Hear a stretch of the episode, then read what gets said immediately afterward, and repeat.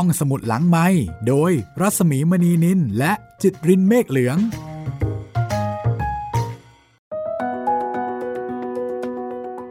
สวัสดีค่ะ กลับมาพบกันอีกเช่นเคยนะคะ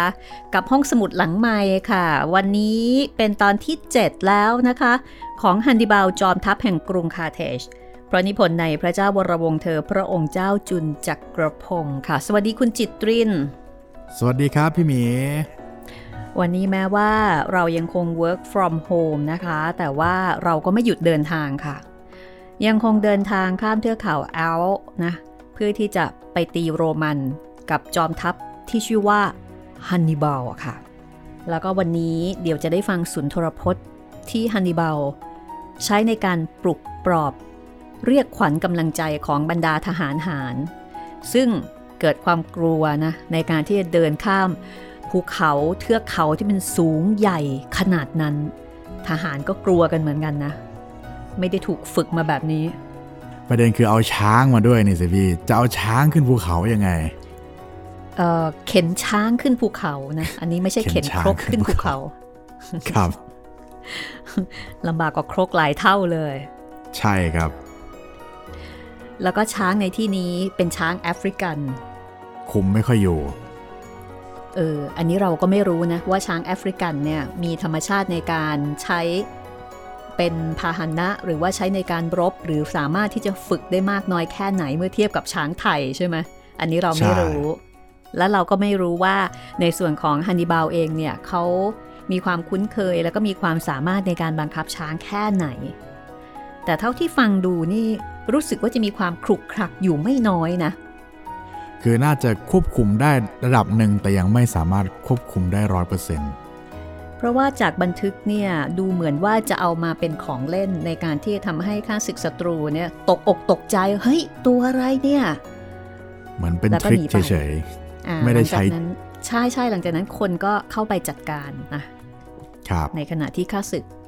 กำลังตกใจ ไม่เคยพบไม่เคยเห็นสัตว์อะไรแบบนี้มาก่อน แต่ว่าไอการที่จะเอามาใช้เป็นพาหนะ แล้วก็ใช้เป็นอุปกรณ์เครื่องมือในการรบแบบเต็มรูปแบบเนี่ยยังไม่ปรากฏเหมือนของทางตะวันออกบ้านเรานะคะ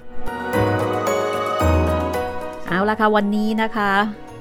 คุณผู้ฟังต้องถามว่าพร้อมกันหรือเปล่านะคะ ในการที่จะเดินทางไปกับฮันนิบาลค่ะ เราจะลำบากมากขึ้นเรื่อยๆนะคะ ครับ แล้วก็มีเรื่องน่าสนใจมีเรื่องสนุกมากขึ้นเรื่อยๆ อีกเช่นกัน แล้วก็ช่วงนี้ค่ะ โอ้โห มีคุณผู้ฟังติดต่อเข้ามาทางอินบ็อกซ์หลายท่านเลยนะ ทั้งที่ฟังจาก YouTube ทั้งที่ฟังจากรายการนะคะ แล้วก็เอ่อมีบางท่านก็แจ้งผลการรับฟังมา ช่วงนี้คึกคักทีเดียวค่ะ เดี๋ยวถ้ามีเวลาคงได้เอามาพูดคุยแล้วก็ตอบกันนะ ครับอะตอนนี้คุณจิตรินพร้อมไหมคะ พร้อมครับ ถ้าพร้อมแล้วค่ะ เราตามฮันนิบาลไปเลยนะคะ กับตอนที่ 7 ค่ะฮันนิบาลจอมทัพแห่งกรุงคาเทจค่ะ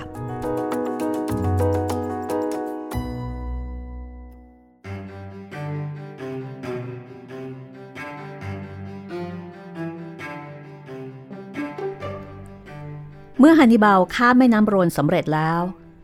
และเดินทางไปด้านตะวันออก ฮันนิบาลมีทหารม้าคอยคุมอยู่ทางด้านหลัง เผื่อว่าถ้าสกิปิโอ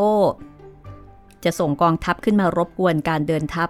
ก็จะมีคนคอยดูแลจัดการ แต่ปรากฏว่าก็ไม่มีการรบกวนแต่อย่างใด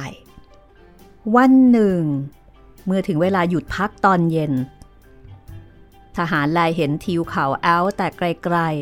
ๆ ปรากฏว่ามีทหารส่วนหนึ่งซึ่งไม่น้อย รู้สึกไม่พอใจ แล้วก็แสดงความรู้สึกระอิดระอาต่อการเดินทัพ แล้วก็ออกจะท้อใจเป็นอันมาก ทั้งนี้นะคะมีการสันนิษฐานว่าอาจจะเป็นเพราะคนส่วนใหญ่ในสมัยนั้น เข้าใจผิด คิดว่าทิวภูเขาแอลหรือว่าเทือกเขาแอลที่เราเรียกกันเนี่ยสูงกว่าความจริงหลายเท่านะคะ เช่น มีนักภูมิศาสตร์ชาวกรีก ชื่อว่าสตราโบอ่าขออภัยนะคะสตราโบเข้าใจว่าเทือกเขาแอลเนี่ยนะคะ มีความสูงถึง 18 กิโลเมตรค่ะ 18 กิโลเมตร เอาพันคูณเข้าไปสิคะ 18,000 ครับ 18,000 เมตรเออยอดเขาที่สูงที่สุดในโลก คือยอดเขาเอเวอเรสต์ใช่ไหมคะ ใช่ครับ เอเวอเรสต์เนี่ยมีความสูงประมาณ 8,000 กว่าเมตร จากระดับน้ำทะเลนะคะครับเพราะฉะนั้นการรับรู้ของนักภูมิศาสตร์ในสมัยโบราณ ซึ่งยังไม่มีอุปกรณ์เครื่องไม้เครื่องมือ จึงมีความคลาดเคลื่อนไปจากความเป็นจริง โอ้กี่เท่าแล้วคะเนี่ยคุณจิตริน เยอะเลยครับสองเท่านะคะ คือสองเท่าครับของของฮิมาของลัเอยเวอเรสต์อ่าใช่ คือมันบวกกับความรู้สึกว่าโหแบบสูงมากเลยมันสูงเนาะนี่คือความรู้สึกที่ทำให้ข้อเท็จจริงเนี่ยมันคลาดเคลื่อนไปถึง2เท่า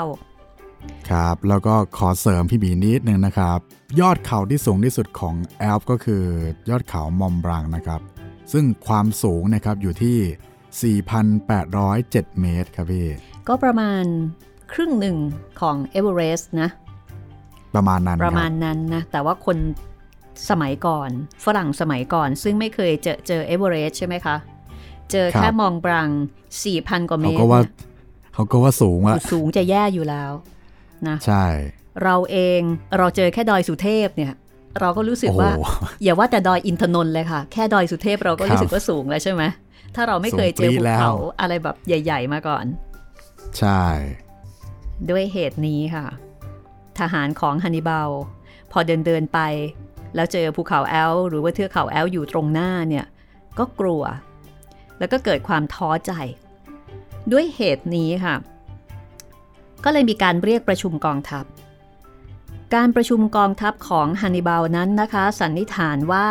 คงจะไม่ได้เป็นการประชุมทหารทั้งหมดกองทัพ แต่คงจะเป็นการประชุมนายทหารชั้นผู้บังคับกองพันขึ้นไป คือเมื่อประชุมได้ผลยังไง ผู้บังคับกองพัน ก็นำไปชี้แจงแก่นาย แล้วก็พลทหารใต้บังคับบัญชาในภายหลัง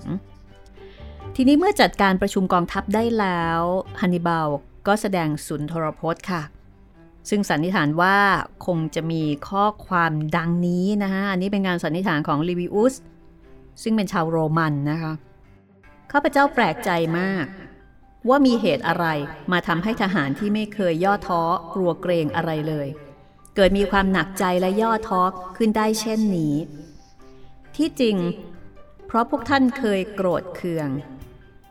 เนื่องจากแม่ทัพในกองของท่าน ถูกชาวโรมันเรียกร้องจะเอาตัวไปลงโทษ เพราะได้เข้าล้อมและตีเมืองซากุนตุมพวกท่านจึงเดินทัพข้ามแม่น้ำอีเบรุสมา เพื่อจะไปทำลายชื่อเสียงของโรมเสียให้หมดสิ้น และช่วยสากลโลกให้พ้นจากการกดขี่ของโรม เมื่อตอนแรก ก็ไม่เห็นมีใครบ่นว่าหนทางจะไกลนัก ส่วนบัดนี้สิ เมื่อหนทางส่วนมากเราได้ผ่านพ้นมาแล้ว ทิวภูเขาพิเรนิสเราก็ข้ามได้สำเร็จ แม้เราจะต้องทำการรบพุ่งอย่างทรหดก่อนจะข้ามได้ แม่น้ำโรนอันกว้างใหญ่ เราก็ข้ามได้สำเร็จ แม้จะมีชาวกอลคอยต้านทานอยู่หลายพันจนบัดนี้เรามองเห็นทิวภูเขาเอัลป์อยู่แต่ไกล แล้วซึ่งเมื่อข้ามไปได้ก็จะถึงอิตาลี ควรเลยหรือที่เราจะหยุดเดินทัพต่อไป เมื่อเราถึงประตูกำแพงของข้าศึกอยู่แล้ว พวกท่านมัวนึกกันไปเสียว่าทิวภูเขาแอลนั้นเป็นอะไร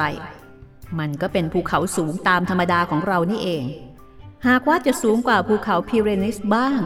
แต่ก็ไม่มีภูเขาทิวใดที่สูงจนจดท้องฟ้า ถึงกับมนุษย์เราจะข้ามไม่ได้ คนหมู่เล็กๆ ก็เคยข้ามได้แล้ว ด้วยเหตุใดกองทัพใหญ่จึงจะข้ามไม่ได้ ทูตของชาวกอทางใต้ที่เราได้พบเมื่อเร็วๆนี้ ก็ไม่ได้เหาะข้ามภูเขาแอลมา เขาข้ามมาโดยธรรมดา ฝูงคนชาวกอได้ข้ามทิวภูเขาแอลมาแล้วบ่อยๆ ทั้งมีภรรยาและลูกหลานติดตามไปด้วย ตลอดจนมีข้าวของประจำตัวมากมาย ทหารเช่นพวกเราเสียอีก ไม่มีอะไร นอกจากอาวุธและของประจำตัวเล็กน้อย ถึงเมืองอันไม่สู้สำคัญ เช่นซากุนตุ้ม เรายังสามารถล้อมอยู่ได้ถึง 8 เดือน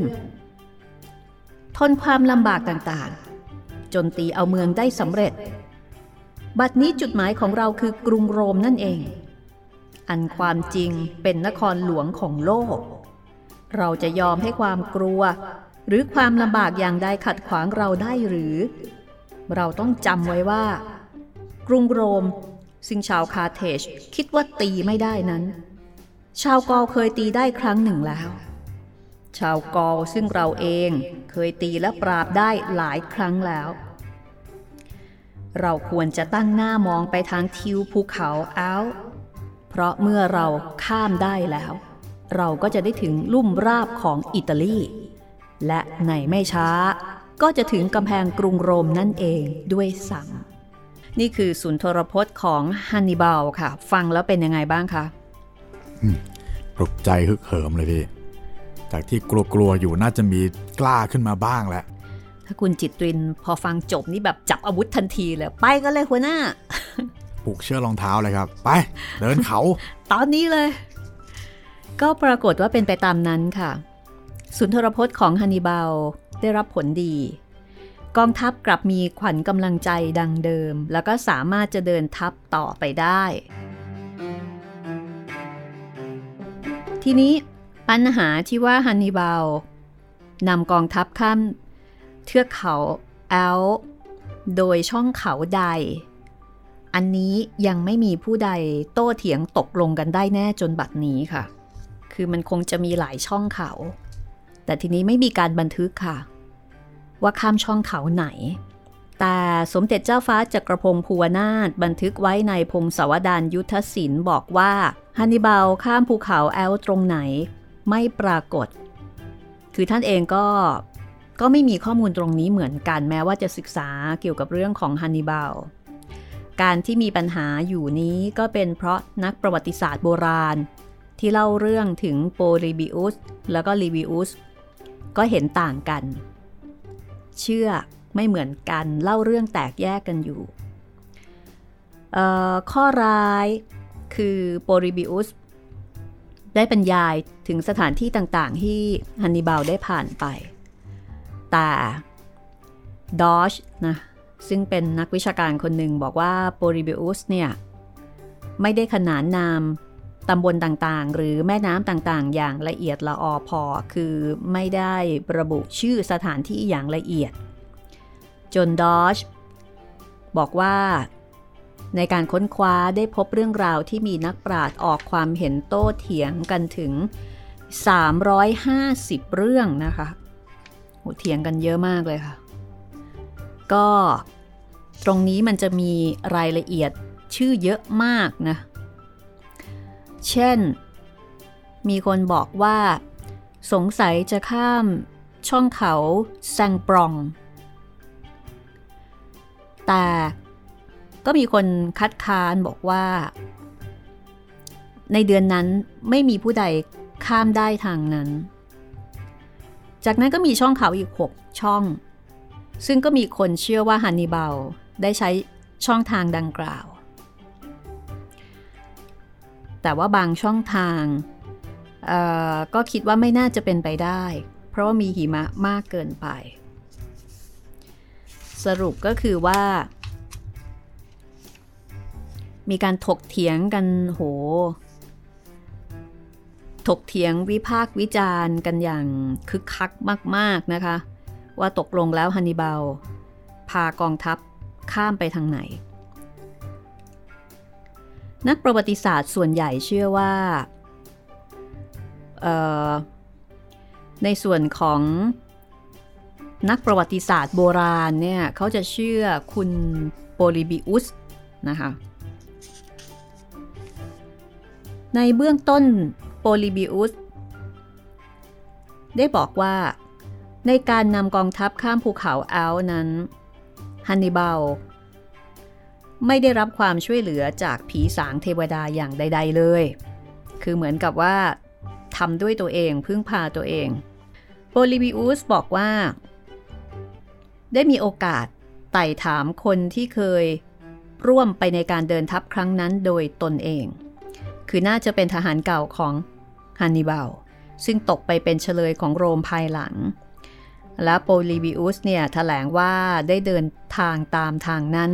แล้วก็ได้ข้ามภูเขาแอลด้วยตนเอง เพื่อจะได้พิจารณาดูลาดเราและสถานที่ด้วยสายตาของตนเอง และเรื่องราวของโปลิมิอุสมีข้อความดังนี้ค่ะ เมื่อเดินทางไปได้ 4 วัน ห่างจากแม่น้ำโรนนะคะ คือจุดที่แสดงสุนทรพจน์เนี่ย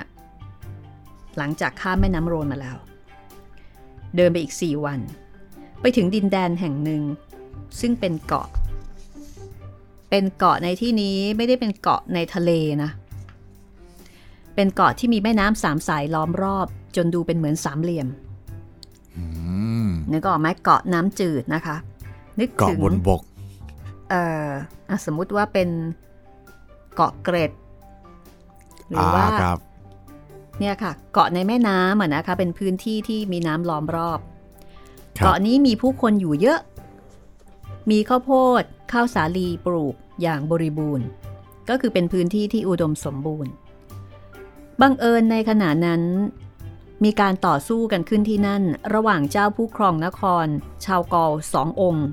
ผู้เป็นพี่น้องกันฮันนิบาลได้เข้าไปเป็นพันธมิตร กับพระเชษฐาคือกับเจ้าชายที่เป็นคนพี่ แล้วก็ได้ทำการรบได้ชัยชนะเจ้าผู้ครองนคร องค์นั้น คือรบกับช่วยพี่รบกับน้อง แล้วก็รบชนะ ดังนั้นค่ะ พอเจ้าผู้ครองนครองค์นั้นได้ชัยชนะ ก็เลยช่วยช่วยเหลือฮันนิบาล โดยให้สัตราวุธใหม่แก่กองทัพ รวมทั้งให้รองเท้าใหม่ ให้เครื่องนุ่งห่มและอาหารการกินอย่างดี ก็ถือว่าเป็นโอกาสที่ดีเลย เนื่องจากว่าเดินทางมาได้ระยะหนึ่งนะคะ คือมีการข้ามน้ำมีการเดินทางอย่างยากลำบาก แล้วได้เปลี่ยนเสื้อผ้าใหม่ เปลี่ยนรองเท้าใหม่ มีอาหารการกินที่ดี แล้วก็ติดอาวุธใหม่ โอ้โห อันนี้นอกเหนือจากขวัญกำลังใจจะมาแล้วนะคะ ก็น่าจะทำให้มีความสดชื่นรื่นเริง แล้วก็ฮึกเหิมขึ้นอีกไม่น้อยเลยทีเดียว เมื่อเสร็จจากการช่วยรบครั้งนั้นแล้วค่ะฮันนิบาลก็นำกองทัพเดินต่อไปอีก 10 วัน ชาวกอที่ฮันนิบาลได้ช่วยไว้ก็ติดตามไปเป็นกองทัพรักษาด่าน เพื่อป้องกันไม่ให้ชาวถิ่นมารบกวน พอไปได้ 10 วันนะคะ ก็ไปถึงเชิงเขาแอลค่ะ บรรดาพันธมิตรก็ลากลับไปยังถิ่นของตน ครั้นถึงเชิงเขาแอลก็มีห้วยเหวแล้วก็ช่องแคบมาก กองทัพของฮันนิบาลตกอยู่ในเขตอันตรายอย่างใหญ่หลวง โปบิลิอุส ซึ่งเป็นผู้บันทึกเนี่ยบอกว่า มีชาวกอจำพวกอารโบรเกส เคยได้ยินไหมคะ ไม่เคยเลยครับอาโรโบเกสนะคะทำตัวเป็นศัตรูคอยดักทำอันตราย ทำให้มีการต่อสู้กันอยู่เนืองแล้วก็ทำให้ฮันนิบาลเสียกำลังทหารไปไม่น้อยเหมือนกัน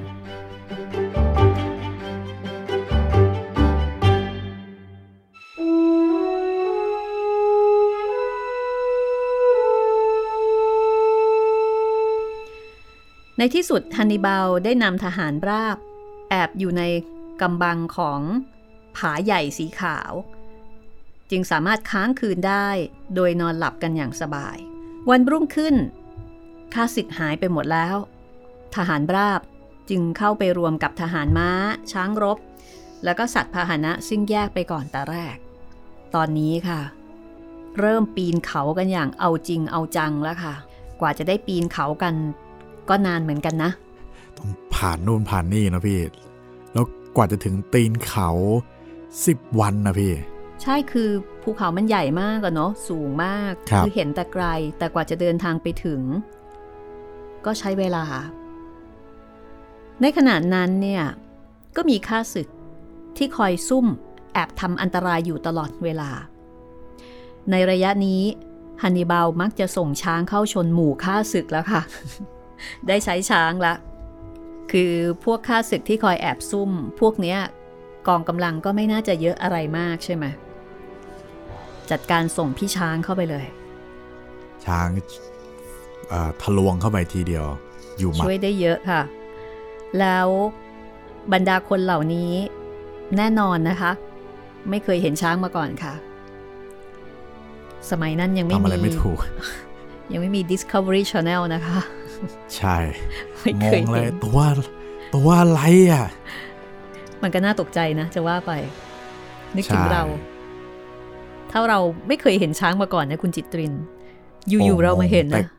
ปกติเห็นแต่วัวเห็นแต่แกะ นี่มาเจอตัวอะไรก็ไม่รู้ ก็ใช้ได้ผล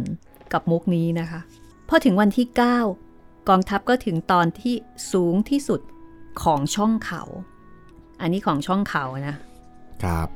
ฮันนิบาลสั่งให้หยุดพักสองวันค่ะ เพื่อคอยคนที่ยังคงตามไม่ทัน นึกภาพนะคะว่า กองทัพของฮันนิบาลเนี่ย มีคนเป็นหมื่นๆนะคะ หลายหมื่น เพราะฉะนั้นเวลาเดินทางเนี่ย มันก็คงจะกระจัดกระจายอยู่กันเป็นหย่อมๆนะ มีบางส่วน หัวแถวกลางแถวใช่ ครับ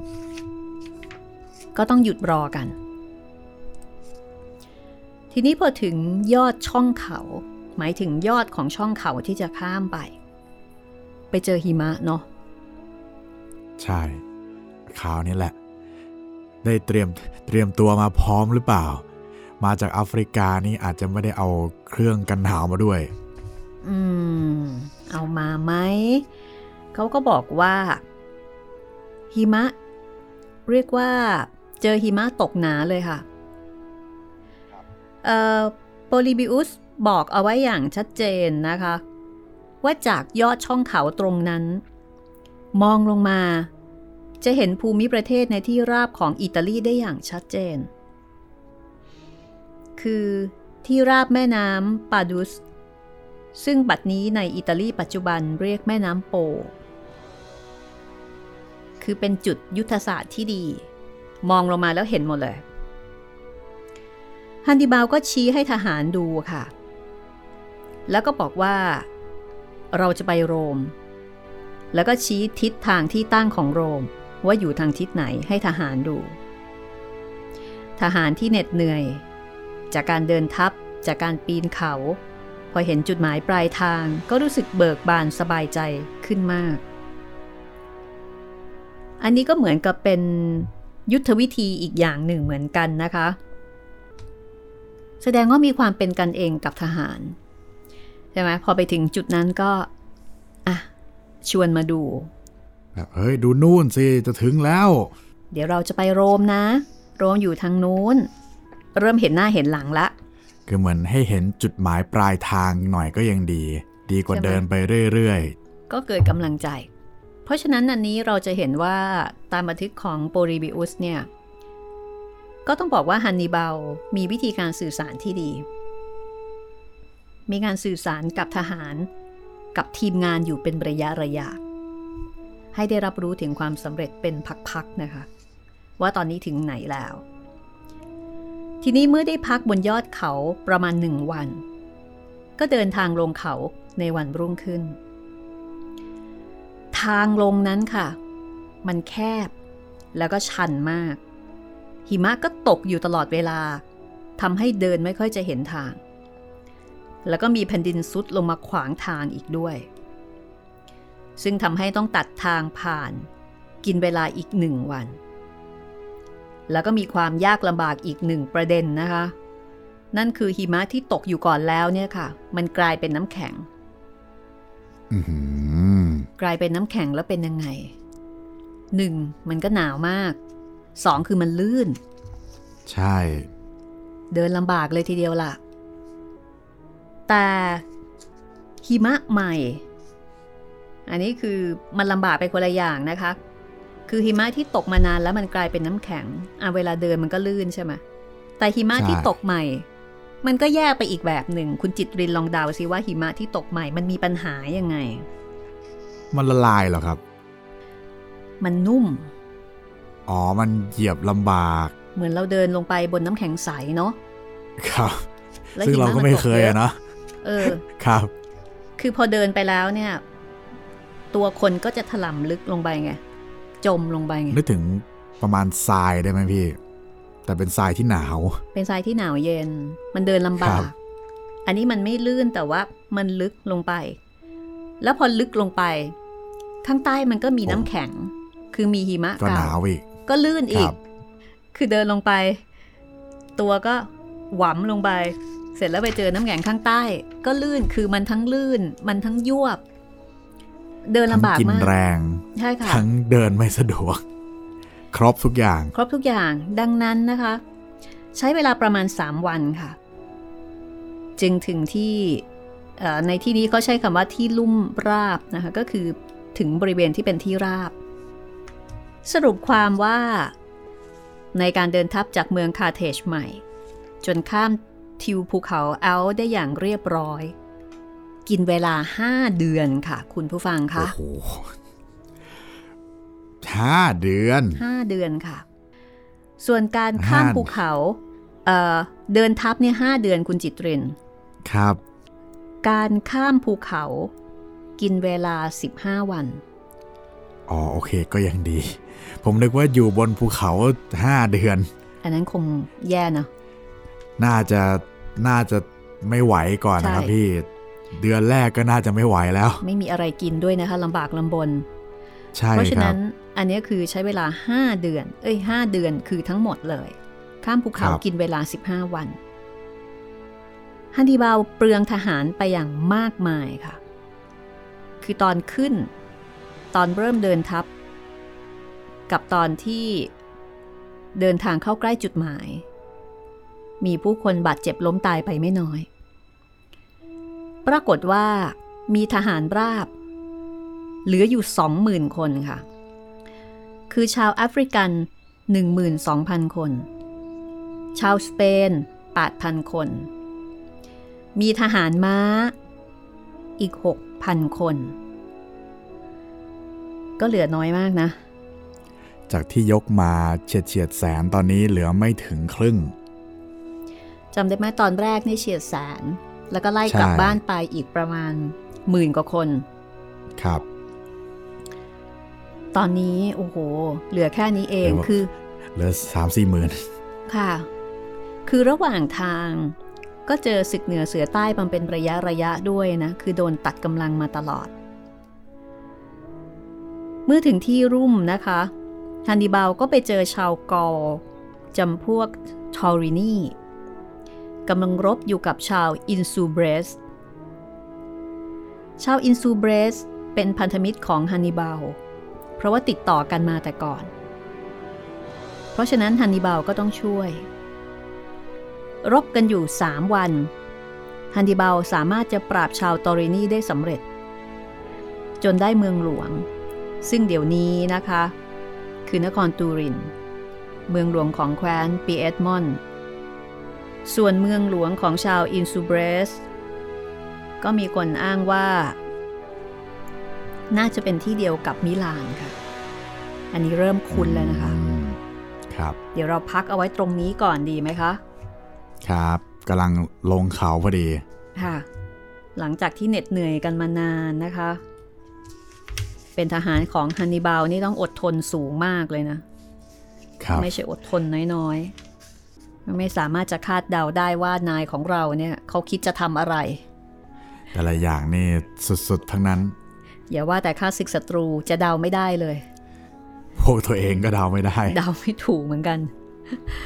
เอาละค่ะ เดี๋ยวเราพักสักครู่นะคะ เดี๋ยวกลับมาต่อช่วงหน้าฮันนิบาลจอมทัพแห่งกรุงคาร์เทจค่ะ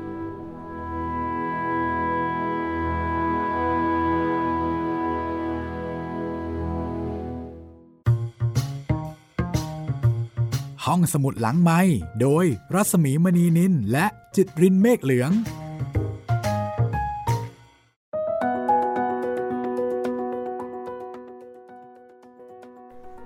มาถึงช่วงที่สองนะคะ ตอนนี้ค่ะ มีคุณผู้ฟังนะคะ ส่งข้อความมาทักทายพูดคุยกันทาง inbox คุณนารุโกะบอกว่า สวัสดีค่ะ ชื่นชอบห้องสมุดหลังใหม่มาก ๆ ค่ะ ชอบเสียงคุณรัศมีและคุณจิตริน เสียงเข้ากับตัวละครได้หลายบุคลิกมากขอบคุณนะครับๆฟังเรื่องแรก วิญญาณอารวาสอันนี้เป็นเรื่องชักนำเข้าสู่วงการนะคะ ครับ เริ่มก็แบบว่าhardcore กันเลยนะครับ ผีมาเลย สนุกมากค่ะ ส่งต่อไออุ่นแห่งความหวัง ฟังทุกคืนก่อนนอนเป็นยานอนหลับชนิดดีเลย แนะนำแนวเรื่องแบบนี้ด้วยค่ะ ฟังสบายๆ ไม่เครียดค่ะ วิญญาณอารวาสวิญญาณอารวาสชอบวิญญาณอารวาสก็ตามไปฟังเรื่องสยองของครูเหมได้นะครับ มีอีกหลายตอน ก็วิญญาณอารวาสนี่เป็นงานเขียน อาของออัธจินดาเนอะพี่ ซึ่งก่อนหน้านี้นะคะ ถ้าชอบแนวนี้ เรามีโรงแรมผีเอาไว้ให้คุณรอเช็คอินด้วยค่ะ อ๋อ ใช่ หลวงนรุบาล ค่ะ ไปเช็คอินได้เลยนะคะ เรามีครับห้องผมพักมีแถมผีค่ะ มีแล้วก็มีทุกช่องทางเลยนะครับ ทั้งทางเว็บไซต์แอปพลิเคชัน พอดแคสต์ช่องทางต่างๆ แล้วก็ทาง YouTube ตามไปฟังได้เลยครับ อีกท่านหนึ่งค่ะ ท่านนี้โอ้โห น่ารักมากๆนะคะ คุณจิโรธบอกว่ากำลังจะเริ่มฟังอาณาจักรปลาทองค่ะ นี่เจ้าใหม่แน่ๆ สวัสดีนะครับ รู้สึกตื่นเต้น เพราะเป็นหนังสือพ็อกเก็ตบุ๊กเล่มแรกที่อ่านเหมือนกันครับ โอ้โหอืมแปลว่าอายุน่าจะไล่เรียกกับพี่หมีหรือเปล่า คิดว่าน่าจะใกล้เคียงกันนะคะ น่าจะครับประมาณนั้น ขอให้พ่อยืมจากห้องสมุดมาให้ อันนี้ก็คล้าย ๆกันอีกนะ คือไม่ได้เป็นหนังสือของตัวเอง คุณจิโรธบอกว่าน่าจะอ่านวนไปวนมาหลายรอบมากจำได้ว่าอินไปกับเรื่องราวของปลาทอง และตอนนั้นก็เลี้ยงปลาทองพอดีอ่าอยู่กับปลาทองได้ทั้งวันทั้งคืน จนเคยบอกพ่อว่าอยากเข้าเรียนมหาวิทยาลัยเกษตรศาสตร์ เพื่อเพาะพันธุ์ปลา หนังสือเล่มเล็กให้พลังกับเด็กๆมากมาย เคยนึกถึงหนังสือเล่มนี้หลายครั้ง แต่จำชื่อไม่ได้ จนไม่เห็นใน list ของรายการ ดีใจที่นำหนังสือเล่มนี้มาอ่านให้ฟังนะครับ ขอบคุณนะครับ ขอบคุณคุณจิโรธมากนะคะที่ feedback เกี่ยวกับเรื่องอาณาจักรปลาทองนะคะ อีกสักท่านหนึ่งค่ะ คุณจิตเรนอาณาจักรปลาทองเหมือนกัน โอ้โห ท่านนี้บอกว่า สวัสดีค่ะ วันนี้ได้ฟังอาณาจักรปลาทองถึงตอนที่3แล้วค่ะ ครับ เอ็นดูความไร้เดียงสาของเหล่าบรรดาลูกปลาค่ะ ครับผม แล้วก็ชอบเสียงลูกๆปลาสิงมากค่ะ เสียงน่ารักมาก ๆ ก็เลยบอกว่าถ้าชอบ ช่วยเชียร์ให้เด็กๆได้ฟังด้วย สวก็ฟังดีนะ ครับเอ่อคุณเจ้าของข้อความคุณ God Books นะคะ คุณ God Book ก็บอกว่า ได้เลยค่ะ เอาไปป้ายยาเพื่อนๆต่อ ล่าสุด เพิ่งแนะนำให้เพื่อนฟังเรื่องสั้นของคุณสรจักรไปหนึ่งรายค่ะโอ้นานมาแล้วเนาะเรื่องสั้นของคุณสรจักรนี่เอ่อ ศพข้างบ้านหรือเปล่าครับพี่ศพข้างบ้านศพใต้เตียงอะไรเทือกนั้นนะคะครับซึ่งคุณก็อตบุ๊กก็บอกว่าหลังจากป้ายยาไปตอนนี้น่าจะติดงอมแงมแล้วค่ะ ครับก็ขอบคุณนะครับ ขอบคุณนะคะ ชื่นชมในความสามารถในการป้ายยาค่ะ ก่อนหน้านี้คุณก็อตบุ๊กเนี่ย ก็ป้ายยาให้คุณพ่อไปแล้วนะคะอ่าคุณก็อตบุ๊ก ฟังรายการกับกับคุณพ่อนะคะอ๋อมีหน้าผมไปดูใน YouTube มาครับ รู้สึกว่าคอมเมนต์ในศพข้างบ้านจะมีปรากฏขึ้นมาช่วงนี้ พอสมควรครับพี่ อืม ค่ะ สนุกค่ะ เรื่องสั้นของคุณสรจักรนี่สนุกมาก ครับ แต่ตอนจบ อาจจะต้องทำใจนิดนึงนะคะเพราะว่าเขียนแบบไม่สงสารไม่ตัวละครเลยไม่รังแกคนอ่าน โหดมาก ๆ นะคะหักมุมจริง ๆ เลย อันนี้เป็นช่องทางหนึ่งของการติดต่อพูดคุยกับห้องสมุดหลังใหม่นะคะ อันนี้มาจากอินบ็อกซ์ของเพจรัศมีมณีนินค่ะ ภาษาไทยนะคะค่ะ แต่มีอีกสองช่องทาง สองช่องทางก็ติดต่อกันมาได้นะครับ ทางแฟนเพจ Facebook ไทย PBS Podcast ไม่ใช่สิไทย PBS Podcast ครับ แล้วก็อีกช่องทางหนึ่งก็คือทาง YouTube Channel ไทย PBS Podcast นะครับ ฟังคลิปไหนก็คอมเมนต์ไว้ใต้คลิปนั้นได้เลยครับ ผมอ่านทุกคอมเมนต์แน่นอนนะครับ แต่อาจจะไม่ได้ตอบทุกคอมเมนต์เพราะว่าช่วงนี้คอมเมนต์เริ่มเยอะครับ ก็ถ้าอันไหนผม อ่านแล้ว แต่ไม่ได้ตอบก็ไม่ต้องห่วงนะครับ ยังไงผมอ่านทุกคอมเมนต์แน่นอน ขอบคุณทุกๆคนที่คอมเมนต์กันมาด้วยนะครับ ขอบคุณค่ะค่ะ เราก็มีหลายช่องทางตามแต่จะสะดวกเลยนะคะ แล้วก็ถ้าชอบก็ช่วยแชร์ให้เพื่อนๆด้วย ครับผมแล้วก็ขอฝากนิดนึงนะครับสำหรับ เรียกว่าศิษย์เก่าโรงเรียนวัฒนาวิทยาลัยได้ไหมครับพี่ ตอนนี้สยามคือบ้านของเรา ผมเอามาทำเป็นเพลย์ลิสต์ในเว็บไซต์แล้วก็รวมทั้งทำลง YouTube แล้ว ณ วันออกอากาศนะครับ น่าจะลง YouTube เรียบร้อยแล้ว อันนี้ฝากบอกต่อนะคะ ศิษย์เก่าวัฒนาวิทยาลัยเเป็นเรื่องราวที่เกี่ยวข้องโดยตรงกับความเป็นมาของโรงเรียน กับชีวิต ของผู้ที่อยู่เบื้องหลังการก่อตั้งโรงเรียนนะคะ ที่สุดแสนจะน่าประทับใจค่ะหรือว่าไม่ต้องเป็นสิทธิ์เก่าก็ได้นะครับอ๋อแต่ฟังได้หมดเลยค่ะ คือเป็นเรื่องที่เป็นเรื่องที่ฟังสนุกแล้วก็ทำให้เราได้เห็นภาพชีวิตในสมัยรัชกาลที่ 5 นะคะ เห็นชีวิตแล้วก็มุมมองความคิดของคนนอกก็คือชาวตะวันตก ซึ่งเข้ามาทำงานในสยามในยุคนั้น แล้วพอทำงานทำงานไปก็มีความรักความผูกพัน คือเหมือนกับเป็นนวนิยายนะ แต่ว่าอันนี้เป็นเรื่องจริงนะคะเป็นเรื่องจริง แต่ถ้าเกิดว่าใครที่เป็นสิทธิ์เก่าวัฒนาวิทยาลัยเนี่ยนะคะ ซึ่งสิทธิ์เก่าโรงเรียนนี้นี่เขาจะมีความรักแล้วก็ผูกพันในโรงเรียนมาก เท่าที่เคยรู้จักบรรดาสิทธิ์เก่าวัฒนาวิทยาลัยเนี่ยจะจะมีความรักผูกพันมาก ถ้าฟังนี่รับรองเลยค่ะ จะอินสุดๆ แล้วก็จะรักโรงเรียนมากยิ่งขึ้นนะคะ ใครมีเพื่อนนี่แชร์ต่อไปได้เลยนะคะมีคุณเมื่อสักครู่นี้นะคะ เราอ่านความเห็นของคุณคุณก๊อตบุ๊กเนี่ยค่ะ ครับ พออ่านไปปรากฏว่าคุณก๊อตบุ๊กส่งข้อความมาล่าสุดเลยค่ะแหมเหมือนกับจะรู้นะคะว่าอัดรายการอยู่ใช่นี่ส่งมาพอดีเลยนะ ตลกดีครับว่าไงบ้างครับอ่าอ่านเลยก็แล้วกันนะครับ สวัสดีค่ะ คุณรัศมี ฟังเรื่องอาณาจักรปลาทองจบแล้วค่ะ เมื่อกี้บอกว่า ฟังไปเท่าไหร่นะสามตอนที่สามครับอันนี้จบแล้วนะ ดีใจกับปู่สิงที่สุด ที่สุดท้ายแล้วได้เจอกับเจ้าของคนสุดท้ายที่ใจดีฟังเรื่องความรักของสิงเหมือนโรมิโอกับจูเลียตเวอร์ชั่นปลาเลยค่ะ เออคล้ายๆนะ มีมีการตายทั้งคู่แต่อีกคนนึงไม่ตายจริงอะไรอย่างนี้ อ่า ประเด็นที่เหมือนเนี่ยเข้าใจว่าน่าจะเป็นรักคนละสปีชีส์คือประมาณว่าที่รัก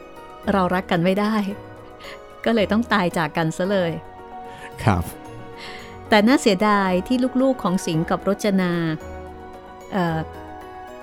ไม่มีโอกาสลืมตาดูโลกนะคะ เราเลยไม่ได้เจอบรรดาสิงจูเนียน่าจะแสบสนและเป็นปลาสิงที่สวยงามเหมือนพ่อและแม่แน่ ๆ เลยค่ะ สนุกมาก ๆ ค่ะ น่าจะเป็นอย่างนั้น น่าจะเป็นอย่างนั้นนะครับ ฟังเพลินเลยขอบคุณนะคะ ที่นำเรื่องราวน่ารักน่ารักแบบนี้มาเล่าให้ฟัง ก็เป็นอีกหนึ่งเรื่องนะคะ ที่คนเล่าก็เล่าแบบสนุกสนานเหมือนกันค่ะไอ้ลูกปลานี่มันแบบกวนๆอะทีนี้กลับมาที่ เรื่องฮาร์ดคอร์โหดโหดโหดในแง่ของการเดินทับมาเดินทับกันต่อ หมดเวลาคิกคุอาโนเนะละไปเดินทัพไปกับฮันนิบาลกันต่อนะคะ กับพระนิพนธ์พระเจ้าวรวงศ์เธอ พระองค์เจ้าจุลจักรพงษ์ฮันนิบาลตอนที่ 7 ค่ะ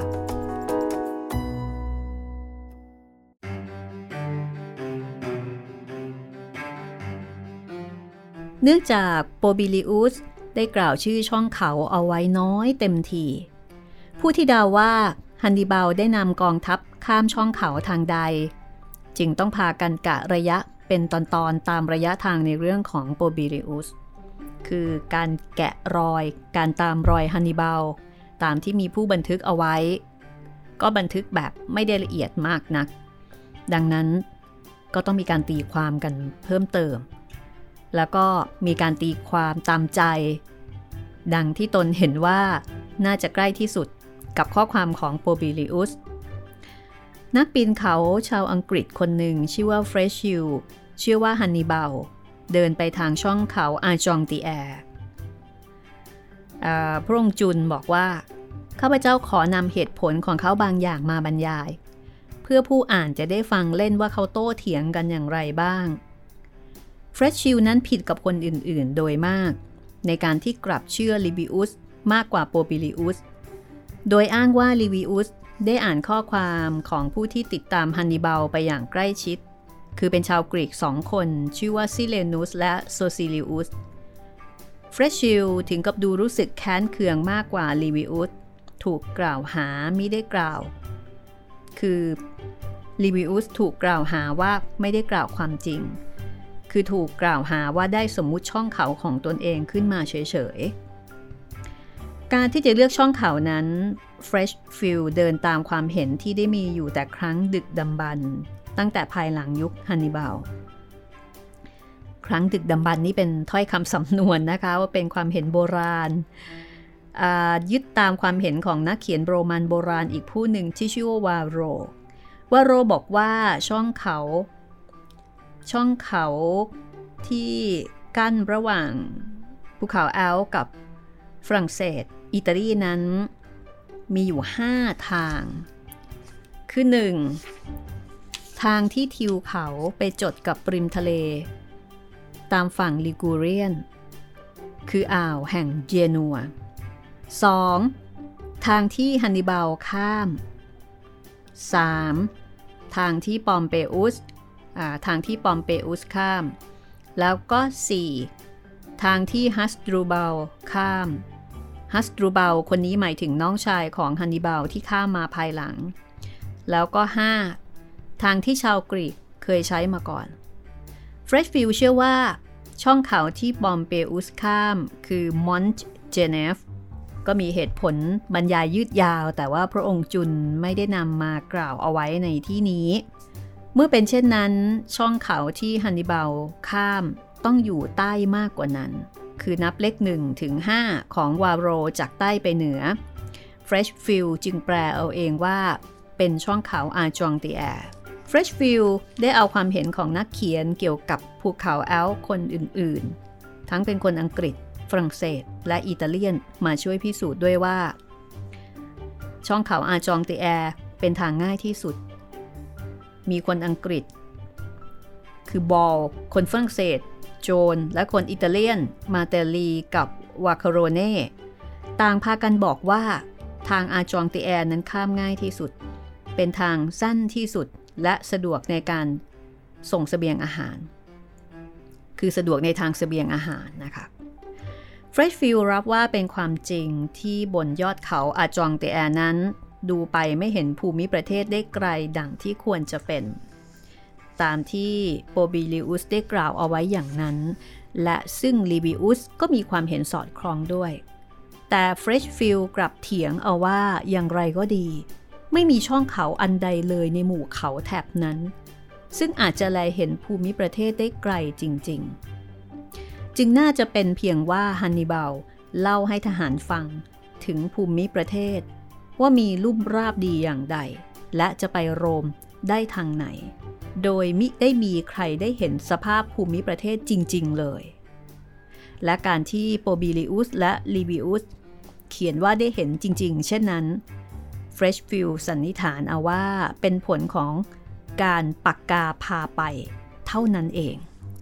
ปักกาพาไป คุณเฟรชฟิลด์เนี่ย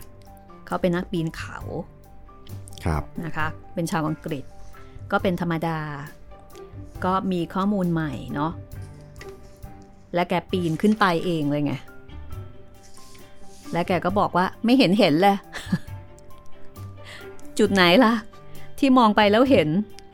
พิสูจน์ได้เลยว่าอะแกบอกแกปีนแล้วแกไม่เห็น ครับ แกก็เลยสันนิษฐานว่า อืม น่าจะคุยให้ฟังเฉยๆ หรือเปล่า ก็มีการโต้แย้งกันนะนอกจากนั้นค่ะ อาจองตีแอร์มีลักษณะถูกต้องตามโบลิบิอุสทุกอย่าง คือข้อมูลของโบลิบิอุสเนี่ย มีไอ้ตรงจุดที่บอกว่ามองลงไปแล้วเห็น เห็นสภาพที่ราบลุ่มได้ทั่ว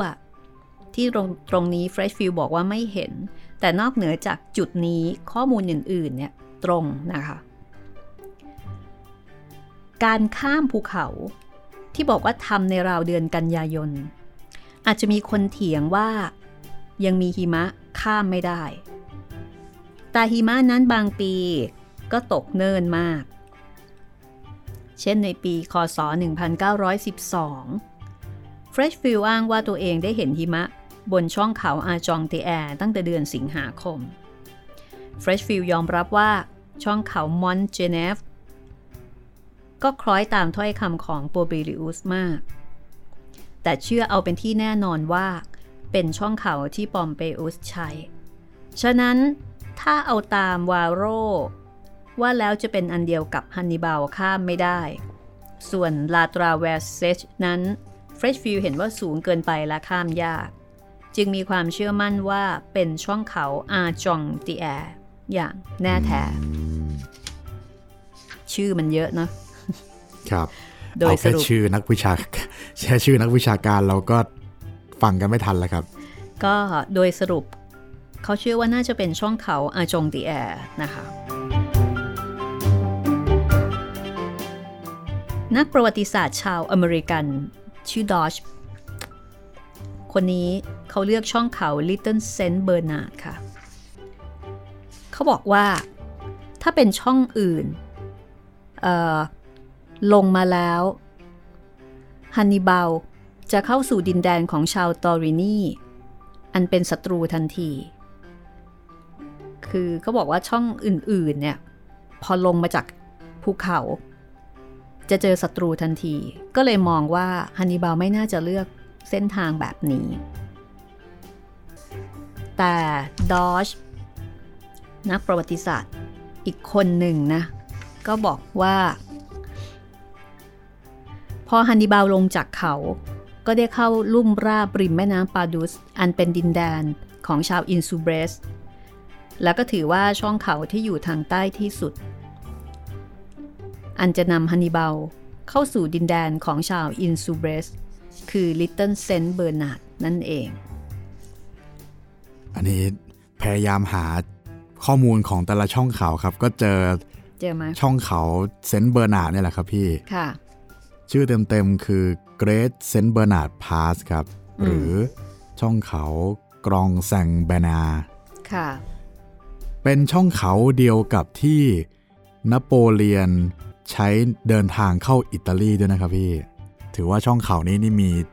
แม่ทัพผู้เกรียงไกรของโลกนี้สองท่านเดินทางผ่านเลย ถ้า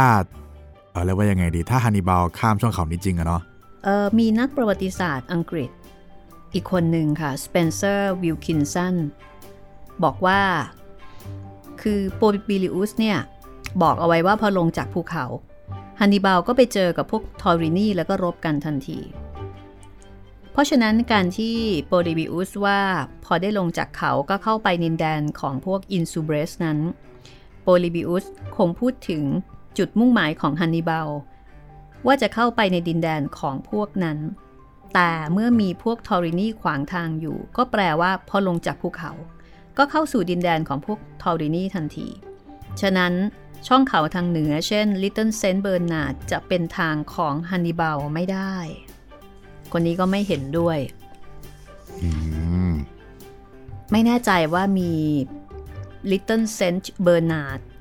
กับ Great Saint Bernard นี่ไม่แน่ใจเป็นอันเดียวกันไหมอ่าคุณจิตรินใช่ครับ คนคนละอันครับพี่นะ มีมีใหญ่มีเล็กลิตแต่ว่าใน Little Saint Bernard เนี่ย จะต้องผ่าน Great Saint Bernard ครับพี่ ฟังช่วงนี้เนี่ย เราอาจจะงงๆกับชื่อแล้วก็ข้อมูลนิดนึงนะคะ แต่ก็อ่านให้ได้ฟังตามถ้อยคำสำนวนของพระองค์จุนค่ะ เพื่อให้ได้เห็นว่าการศึกษาเรื่องราวทางประวัติศาสตร์เนี่ย บางทีมันไม่ได้มีข้อสรุปเป๊ะๆแบบคณิตศาสตร์1บวก1เป็น 2 แล้วก็เชื่อได้เลย แต่ว่ามันจะมีการสันนิษฐานตามข้อมูลที่ปรากฏ แล้วก็มีการหักล้าง มีการโต้เถียงกัน แต่ว่าโดยรวมๆก็คือว่าฮันนิบาลพาทหาร ข้ามภูเขาแอล อันนี้เป็นเรื่องจริงนะคะใช่แต่ว่าข้ามไปแล้วลงตรงไหน คือจุดแบบเป๊ะๆว่าเออเนี่ยมาลงตรงเนี้ย อันนี้ดูเหมือนว่าก็เถียงกันไปหลายทางเหมือนกัน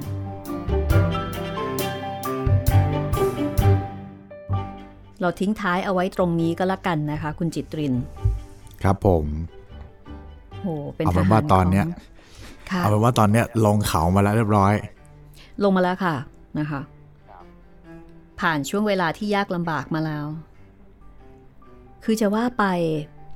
การเดินเขา ความยากลำบากก็คือ มันเหนื่อย มันสูง ใช่ แต่ก็ไม่ได้เจอกินแรงค่าศึกนะ ใช่ไหมโอ้ ค่าศึกคงไม่ตามไปตีถึงขนาดนั้นครับพี่ แค่คิดก็คิดแล้วว่าเอ้ยเดี๋ยวพวกมันก็ตายบนเขานั่นแหละอะไรอย่างเงี้ย คือแสดงน่าจะว่าเป็นอย่างนั้นมากกว่า ทหาร กลัว คือดูตามเนี้ย กลัวการที่จะต้องขึ้นเขา มากกว่าที่จะไปเจอค่าศึก คือคือเวลาไปรบแล้วไปเจอค่าศึกเนี้ยเขาก็จะไม่บ่นไม่อะไรกันครับแต่ว่าการขึ้นเขาเนี่ย มันลำบากก็จริง แต่ก็ไม่ต้องไปรบราฆ่าฟันอะไรกับใครใช่ไหมคะใช่แต่ความกลัวของมนุษย์นี่เราจะกลัวในสิ่งที่เราไม่สามารถควบคุมได้มากกว่า คือกลัวธรรมชาติ ใช่ ก็ตายไปเยอะค่ะ ในความเป็นจริงนะคะครับตายไปเยอะเลยทีเดียว เพราะฉะนั้นเดี๋ยวตอนต่อไปค่ะ ตอนต่อไปนะคะ เราก็จะเริ่มเข้าใกล้อิตาลีแล้วค่ะ ครับ เรากำลังขยับขยับเข้าไป ขยับเข้าไปใกล้กรุงโรม ซึ่งเป็นที่หมายของฮันนิบาล ฝันร้ายกำลังจะเกิดขึ้นกับชาวโรมแล้วนะคะ กับชาวโรมัน แล้วก็ประวัติศาสตร์ ก็ต้องจารึกเอาไว้ ว่ามีแม่ทัพจากแดนไกล พากองกำลัง ข้ามเขา ต้องบอกว่าข้ามน้ำข้ามเขามาจริง ๆ เนี่ยนะคะ ครับ เดินทางมาถึงโรมัน ซึ่งโรมันสมัยก่อน ก็ประมาณสหรัฐอเมริกาสมัยนี้ไหมคะมหาอำนาจครับ เป็นมหาอำนาจ แล้วก็เป็นเหมือนเป็นเจ้าอาณานิคมนะ ก็จะไปตีที่โน่นที่นี่ ใช่ มีความแข็งแกร่ง แล้วก็มีอิทธิพล คือเป็นพี่ใหญ่ในยุคนั้น เอาละค่ะ วันนี้ก็ คงจะต้องเอ่อเอาไว้แค่นี้นะคะ คุณสามารถติดตามห้องสมุดหลังใหม่ได้เป็นประจำเลยค่ะนะคะ ทุกวันจันทร์ถึงวันศุกร์9นาฬิกาถึง 10นาฬิกาแล้วก็ตามช่องทางอื่นๆ ได้ตลอดครับเวผมลาเลย ใช่ ทางเว็บไซต์ทางแอปพลิเคชัน ทาง Spotify Google Podcast Podbean แล้วก็ทาง YouTube นะครับ วันนี้เราสองคนลาไปก่อนนะคะ สวัสดีครับ สวัสดีค่ะ